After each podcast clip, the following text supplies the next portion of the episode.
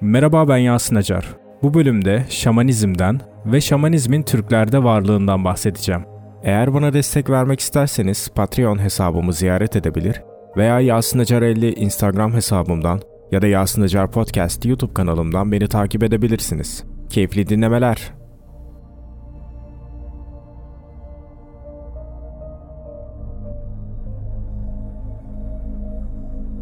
Şamanlık ya da şamanizm, ata ruhlarına, doğa varlıklarına tapınmayı ilke edinen eski bir Asya dinidir. Şamanlığın ne zaman, kimlerce kurulduğu, ne gibi değişimler geçirdiği kesin olarak bilinmiyor. Ancak en eski Çin kaynaklarından edinilen bilgilere göre şamanlığın ilk defa Asya Türkleri arasında ortaya çıktığı, sonradan diğer Türk boylarına yayıldığı, giderek derli toplu bir Türk dini niteliği kazandığı anlaşılıyor. Şamanlığın doğuşu, kaynağı gibi şaman kavramının nereden geldiği, ne gibi bir anlam taşıdığı da kesinlikle bilinmiyor. Bu konuda ileri sürülen üç ayrı görüş vardır. İlk görüş, şaman kavramı Pali dilinde ruhlardan esinlenen kişi anlamına gelen samana sözünden türemiştir. İkinci görüş, şaman kavramının kaynağı Sanskritçeden Budist rahip anlamına gelen Sramana sözüdür. Üçüncü ve son görüş ise şaman kavramı Çin'in kuzeydoğusunda yaşayan Tunguz halkı olan Mançuların dilinde oynayan, zıplayan bir iş görürken sürekli hareket eden saman kavramından gelir. Eski Türklerde şaman sözü yoktur. Onun yerine kam kavramı kullanılır. Eski Türkler tapınaklarda din törenlerini yöneten özel görevliye kam derler. Bunu Türklerle ilgili bilgileri veren Çin kaynaklarından öğreniyoruz. Şaman, gerçekte Tunguzcadan Rusça yolu ile Batı bilim dünyasına geçmişse de kökü bakımından Sanskritçenin kollarından bir dile bağlanmaktadır. Daha önce şaman kelimesinin Türkçe karşılığı sayılan kam sözü fonetik bakımından birbirinin aynı olduğu ileri sürülmüştür. Daha sonra da bu iddianın yetersizliği gösterilirken Hint-Avrupa dillerinin Pali dilinde Samana ve Soğutça'da SMN yani saman kelimelerinin keşfedilmesi kelimenin Hint kökenli olduğu düşüncesini destekledi ve durum tarih ve etnografya belgeleriyle büsbütün güç kazandı. Şaman kelimesi Tunguzca'ya yabancı görünüyordu ve şamanlığın güneyden kuzeye yayılışından Budizm etkisi sezilmekteydi. Küçük bir anekdot olarak Budizm 4. yüzyılda Kore'ye, sonraları Uygurlar arasında 13. yüzyıla kadar Moğollara, 15. yüzyılda Amur Nehri bölgesine girmişti. Mançular arasında ise Budizm 19. yüzyılda görülmüş ama Ming hanedanlığı zamanında yayılmıştı. Ruh adlarından bir kısmı Moğol ve Mançu dillerinden alınmışsa da ruhlarının çoğu Budist kökenli olan Tunguzlar, komşuları olan Yakutları etkilemişlerdir. Kuşkusuz bazı şamanik öğeleri kapsamakla birlikte Budizm, şamanlık demek değildir. Ama bu güney kültürleri ürününün Orta ve Kuzey Asya'ya yayılmasında başlıca aracı rolünü oynamıştır. Eski Türk topluluklarında şamanlık var mıydı? Açık ve net söylemek gerekirse eski Türk topluluklarında şamanlığa benzer bir inancın varlığına inandıracak hiçbir kayıt yoktur. Altay Türklerinin bugünkü şaman anlamında kullandıkları kam kelimesi Macar Türkolog Gula Nimet'in araştırmalarına göre hiç değilse 5. yüzyıldan itibaren başlamaktadır. Avrupa Hunları tarihinde Atakam ve Eşkam adlarında iki şeften söz edilmekteyse de buradaki kam hecesinin şamanı belirtmediği eski Türk dininin temsilcisi anlamına geldiği sanılmaktadır. Hükümdar ailesinin Budizmle yakın ilgisine rağmen Tabgaçlarda yani 5. yüzyılda şamanlığı andıran bir şey yoktur. Uygurlarda ise 8. ve 9. yüzyıllarda bu konuda açık bir kanıta rastlanmaz. Uygurlarda kam sözünün din adamı değil, büyücü, sihirbaz anlamında kullanıldığı bilinmektedir. Orhun kitabeleri şimdiye kadar ele geçen Göktürkçe yazılı metinlerde ne genel olarak din adamı anlamına ne de şaman anlamında kam kelimesine rastlanmadığı gibi bugün belgelerde şamanlığı belirten bir kayıt bulunmamıştır. Buna karşılık bozkırlar alanındaki dinsel inançların şamanlığa bağlanması gelenek haline gelmiştir. Buna göre eski Türk dininin temel niteliğini şamanlık meydana getirir. Bu düşünce geçen yüzyılın ikinci yarısında Orta Asya Türkleri arasında özellikle Rus araştırmacılarının yaptıkları incelemeler sonucunda ortaya çıkmıştır. Orta Asya Türklerinin yaratılış efsanesine göre tanrıların en yükseği insan oğullarının atası olan Tengere Kayrahan ya da bilinen adıyla Kayrahan ya da diğer bir adıyla Bay Ülgen ve bunun aracılığıyla yeryüzünü, dağları, vadileri yaratmış, bir tanrı ruhunun onunla mücadeleye girişmesi üzerine de ona Erlik adını vererek ışık evreninden yer altına atmış. Yerden dokuz dallı bir ağaç büyüterek her dalında bir cins insan yaratmıştır. Şamanlık inancına göre evren üst üste katlardan kuruludur. Katlar belirli şeylerle birbirinden ayrılmıştır. Bundan dolayı şaman sanatını icra ederken bir kattan ötekine geçmek için büyük bir güç harcamak zorunda kalmaktadır. Yukarıda 17 kat daha vardır ki bu katlar ışık evrenini meydana getirir. Aşağıdaki 7 ya da 9 katta karanlıklar evrenidir.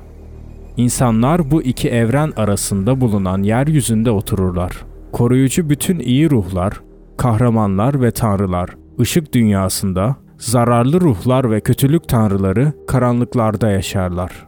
Göğün en üst katında bir altın taht üzerinde oturan Bay Ülge'nin dokuz kız ve dokuz oğlu vardır.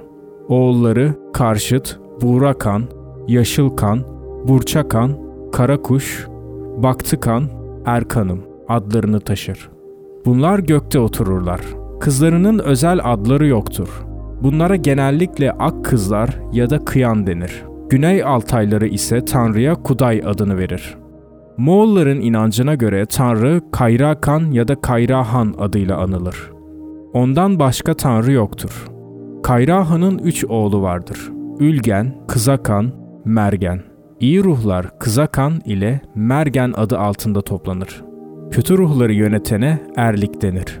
İyi ruhları Ülgen yönetir. Gerek Altay şamanlığında, gerekse Moğol ve Yakut şamanlığında tanrıların iki genel görevi olduğu anlaşılıyor.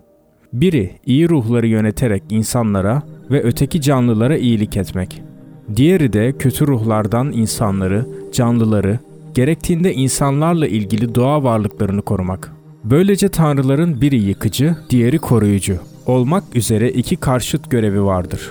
Bu görevler insanların mutlulukları, yıkımları, mutsuzlukları ile ilgilidir. Şamanlığın bütün türlerinde tanrılarla doğa ve insanlar arasında sürüp giden kopmayan bir bağlantının bulunduğu inancı vardır. Bu inanç yaygındır. Tanrılar insanları yönetimleri altında bulunan ruhlarla etkiler. Bir tanrı insana doğrudan doğruya buyruk salmaz. Gerekli yasakları koymaz. Bütün tanrılar farklı maddelerden yapılan putlarla tasvir edilir. Bu putların kimi altından, kimi keçeden, paçavradan yapılmıştır. Bunlar birer tanrı tasviridir. Bu putlara Türkler Töz, Moğollar Ongon, Yakutlar Tangara, Uranhalar Eren adını vermişlerdir. Ruhların her biri için ayrı ayrı törenler, şölenler düzenlenir. Bütün törenleri, şölenleri Kam yönetir. Ama bu sistemi Türklerin gerçek inançları saymakta acele edilmemelidir. Çünkü önce Rus Türkolog Vasili Radlov'un da belirttiği gibi bu konularda anlatılanlar o kadar çeşitlidir ki bunlardan gerçek inanışa yakın olanını bile saptamak çok güçtür.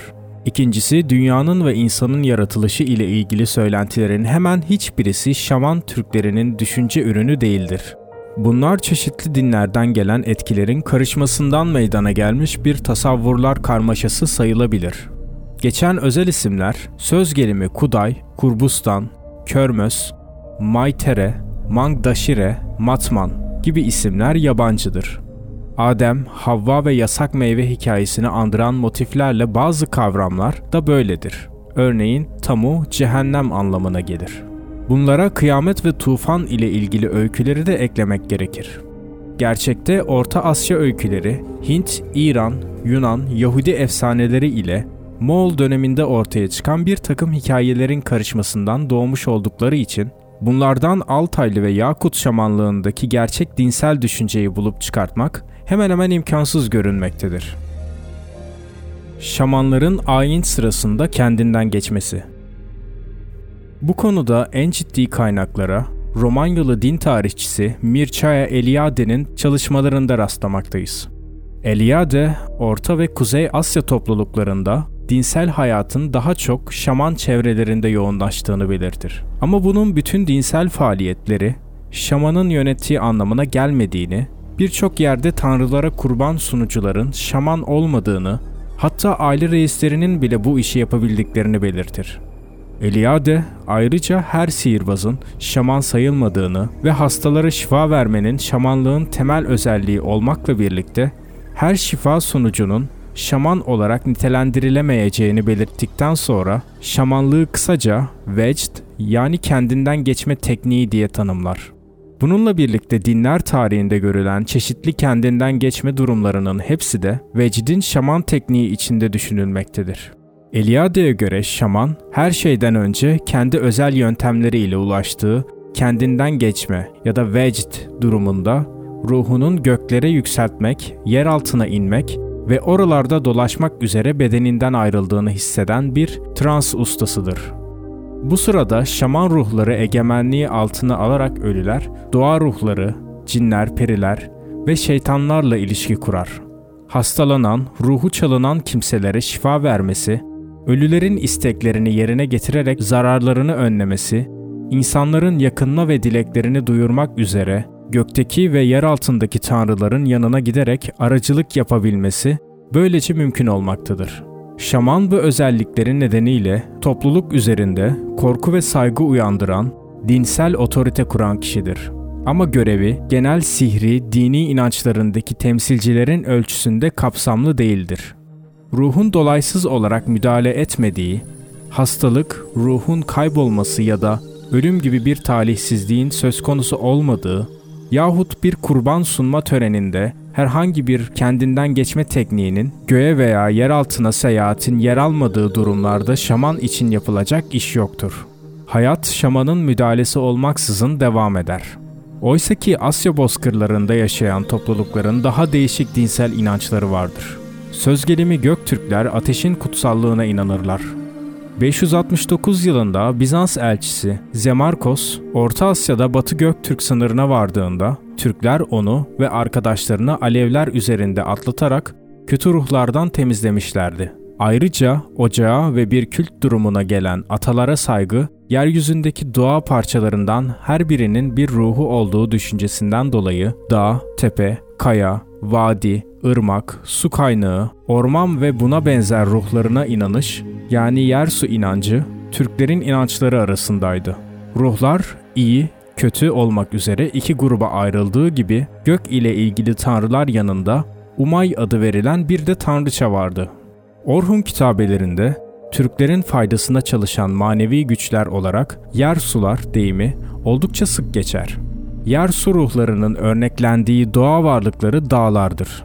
Eski çağ Türklerinde bile dağların ayrı bir önemi, ayrı bir özelliği vardır. Eski Türklerde kutsallık, iduk kavramı ile dile getirilirdi. Gök Tanrı'ya tapan bütün Türklerde, özellikle Göktürklerde sular, dağlar iduk sayılırdı. Öyle saygı görürdü. Gök Tanrı'ya sunulan bütün kurbanlar, adaklar bu dağa götürülür, orada törenlerle gereği yapılırdı. Her boyun, her obanın bir kutsal dağı vardı. Bu dağ Iduk olarak benimsenirdi. Orta Asya'da Han Tanrı, Bayan Ula, Buzdağı Ata, Bogdu Ula, Oton Tengere, İduk Art, Kayrakan, Erdene Ula gibi adlarla anılan dağlar İduk sayılırdı. Bu adların incelenmesinden bunların yalnız dağ değil, eski Türk kanlarının atalarının adları olduğu da anlaşılıyor. Bütün Orta Asya Türklerince dağlar arasında en yüce, en kutsal sayılanı Ötüken'di. Ötügen yalnız dağ değil, aynı zamanda bir ormandı. Türkler ona karşı büyük saygı gösterir, adaklar sunar, kurbanlar keserlerdi. Dağlardan başka bir takım önemli tepelerinde Türklerce kutsal sayıldığını, saygı gördüğünü biliyoruz. Dağlar, tepeler, ormanlar ve sular tanrıların oturdukları yer ya da tanrıları yansıtan doğa varlıklarıydı. Onların ıduk sayılmaları taşıdıkları bu kutsal nitelik yüzündendi. Asya Hunları ilkbaharda Lungchu sahrasında, ayrıca sonbaharda Wu gününde atalara, yer su tanrılarına kurban sunarlardı. Tanhu yani Hun hükümdarı gündüz güneşe, gece dolunaya saygıda bulunurdu. Hunlar, Göktürkler, Uygurlar, Yapacakları işte başarı imkanlarını ayın, yıldızların dönüşleriyle kontrol ederlerdi. Tabgaçlar da Hunlar gibi ilkbahar ve sonbaharda atalara kurban keserlerdi ve tapınak yeri olan bir taş ev içinde sundukları kurbandan sonra bir kayın ağacı dikerlerdi. Göktürkler 5. ayın ikinci yarısında Gök Tanrı'ya ve yılın dört mevsiminde Kurt Ata mağarasının önünde tanrılara kurbanlar sunarlardı. Biri öldüğünde yaz törenleri yapılır, matem sırasında saç baş dağıtılırdı. Yüz ve kulaklar bıçakla kesilerek kan akıtılırdı. Bundan sonra yemek vermek geleneği de vardı. Hunlarda, Göktürklerde, Uygurlarda ve Oğuzlarda ölünün anısına düzenlenen bu törenlere Yu denirdi. Türk hükümdarları ve kahramanları öldüklerinde mezarlarının başına hayattayken savaşıp öldürdükleri tanınmış kişilerin sayısı kadar insan biçiminde yontulmuş taş heykel balbal dikilirdi. Dinsel inançlar, semavi dinler sistemlerine girmeden önceki hemen bütün Türk topluluklarında yaygındır. Bu sistem yüzyılın sonlarına kadar Hatta günümüzde bile semavi veya yüksek dinlerin çevresi dışında kalmış Kuzey-Doğu Asya bölgelerindeki Yakutlarla Altay dağlarının kuytu yerlerinde oturan Türk topluluklarının arasında varlıklarını muhafaza etmiştir. Ancak bu dinsel inanışlardan hiçbiri şamanlıkla ilgili sayılamaz. Ruhun uçuşu Şamanlıkta ruhun uçuşu, göklere yükselmesi ya da yer altına inmesi kendinden geçme yani vecd anlamına gelen kendinden geçme bir arada ve aynı zamanda gerçekleşen bir faaliyet belirtisidir. Şaman, evlerin çevrelerinden ayrılmadıkları, öfkeli anlarda hayattaki akrabalarına zarar verebileceği sanılan ölülerin ruhlarını uzaklaştırır. Bazılarını yer altı katlarına kadar kovalar. Kurbanları yüksek tanrılara sunmak üzere kat kat göklere çıkar. Gerek gökte Bay Ülgen, gerek karanlıklar dünyasında Erlik gibi tanrılarla dostluk kurar. Onları görür ve onlarla konuşur. Hastanın bedeninden çıkıp gitmiş olan ruhunu arar, bulur, getirir yerine koyar. Hastalığını iyileştirir. Böylece insanların ruhları ile sıkı ilişki içindedir.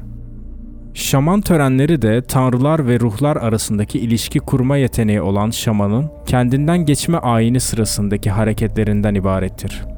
Şaman, bunun için her parçası üzerine takılan her madde, yapılan her tasvir ya da şekil ayrı bir anlamda ifade eden veya ayrı bir varlığın simgesi olan garip elbiseler, külahlar giyer, maske takar ve yine özel tarzda hazırlanmış davulunu ya da defini çalar.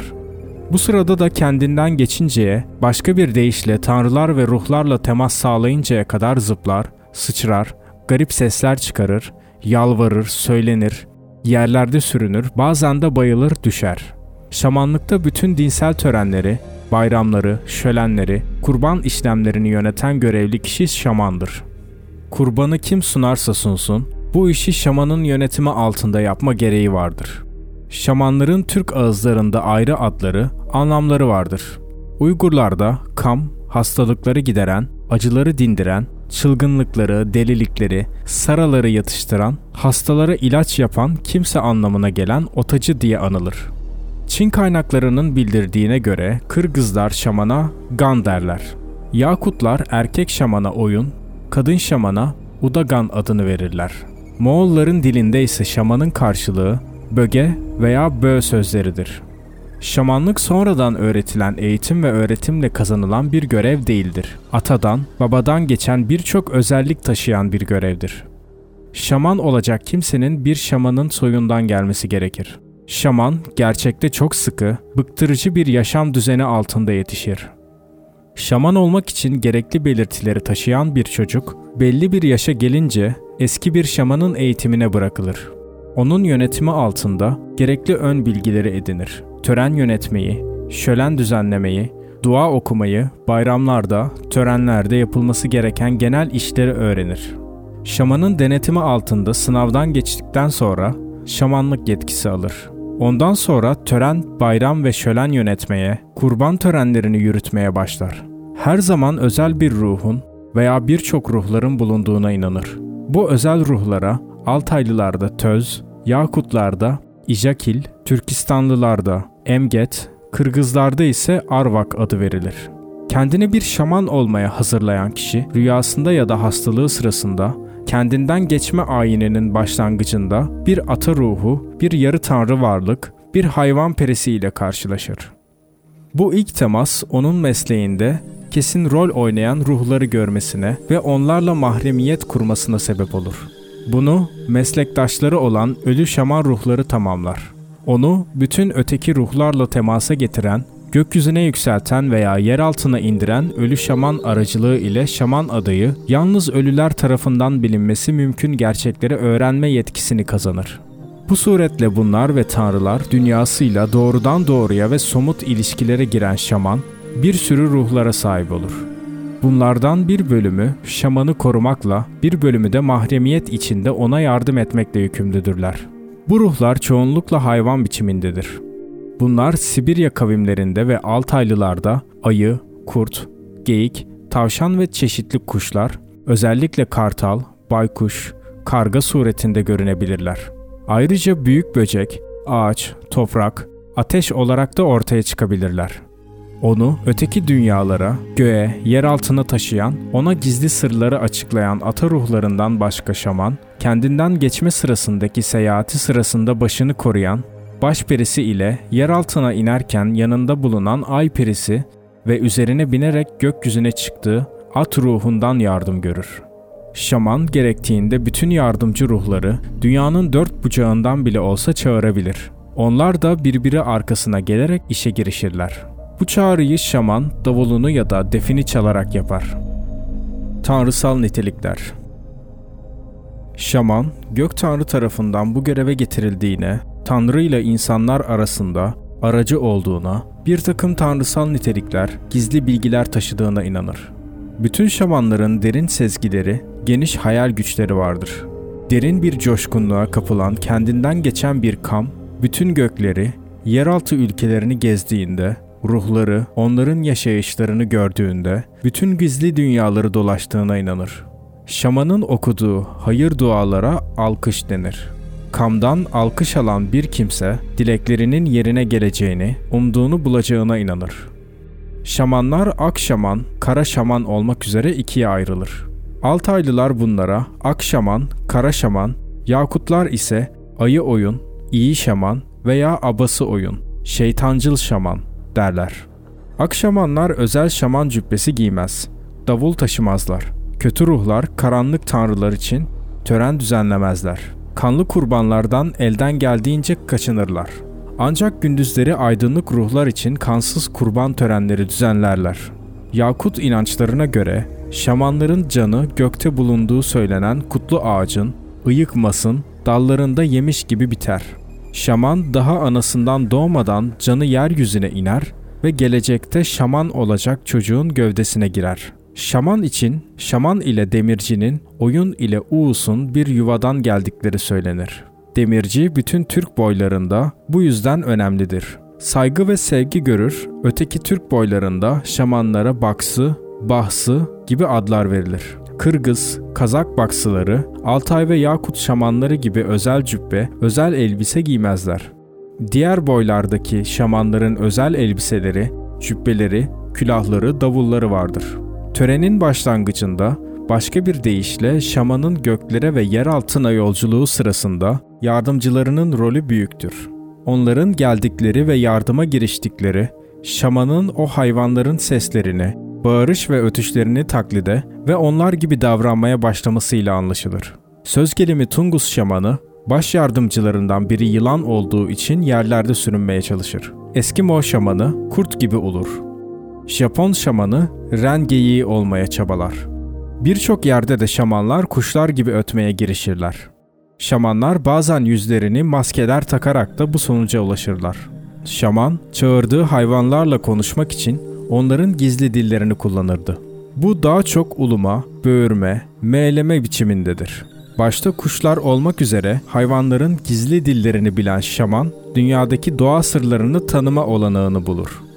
Tanrıların dış görünüşleri olan bu hayvanlar ona bütün gizlilikleri açıklarlar. Bu da şamana gelecekten haber verme yetkisini kazandırır. Artık şaman için her ruh peri, cin ile tanrılarla konuşmak, istekleri onlara aktarmak, kesilen kurbanların ruhunu sunmak, dilekte, yakarıda bulunmak ve bu amaçla evrenin üç kozmik bölgesinde, yeryüzü, gök ve yer altında serbestçe ve rahatça gezip dolaşma imkanını engelleyen hiçbir şey kalmamıştır. Davulunu çalarak cinleri, perileri toplayan şamanın elindeki ip ya da asa bu kozmik bölgelerden birini ötekine bağlayan yoldur. Göze görünen ya da görünmeyen güçleri buyruğu altında tutan şamanın bu mistik gezilerde kullanacağı birçok araç da vardır. Kayın ağacı dalından yaptığı dokuz basamaklı, kertikli çubuk ya da kurban edilmiş atın derisinin asıldığı sırık, şamanın gezi sırasında yürüyeceği yollardır. Altaylılarla Yakutlar kurban edilen atın derisini hiç bozmadan bir sırığa geçirir. Onu at biçimine sokarlar. Bu da törenle yapılır ve kutsal sayılır. Altaylılar buna baydara, Yakutlar tabık derler. Kurban kesilirken yapılan törenlere gök kurbanı, dağ kurbanı gibi adlar verilir. Yakutlar ilkbahar ve sonbahar aylarında olmak üzere isiyah denen kurban törenleri, bayramlar düzenlerler. Mayıs ve Haziran ayında yapılan ilkbahar törenleri Ayı Toyon adına düzenlenir. Bu tören 9 gün sürer. Bu bayram veya törene ay, güneş bayramı da denir. Sonbahar törenleri kötü ruhlardan korunma amacı ile düzenlenir. Bu törenlerde ilk gün aydınlık tanrısı Ulu Toyon, ikinci gün kötü ruhların yöneticisi Arsan Olay adına kurban adak sunulur. Şölen verilir. İlkbaharda düzenlenen ısıyah törenlerine şamanla birlikte 9 bakire kız ile 9 delikanlı katılır. Törenlerde şaman davul çalar. Sonra tahnit edilmiş bir kazın üstüne biner.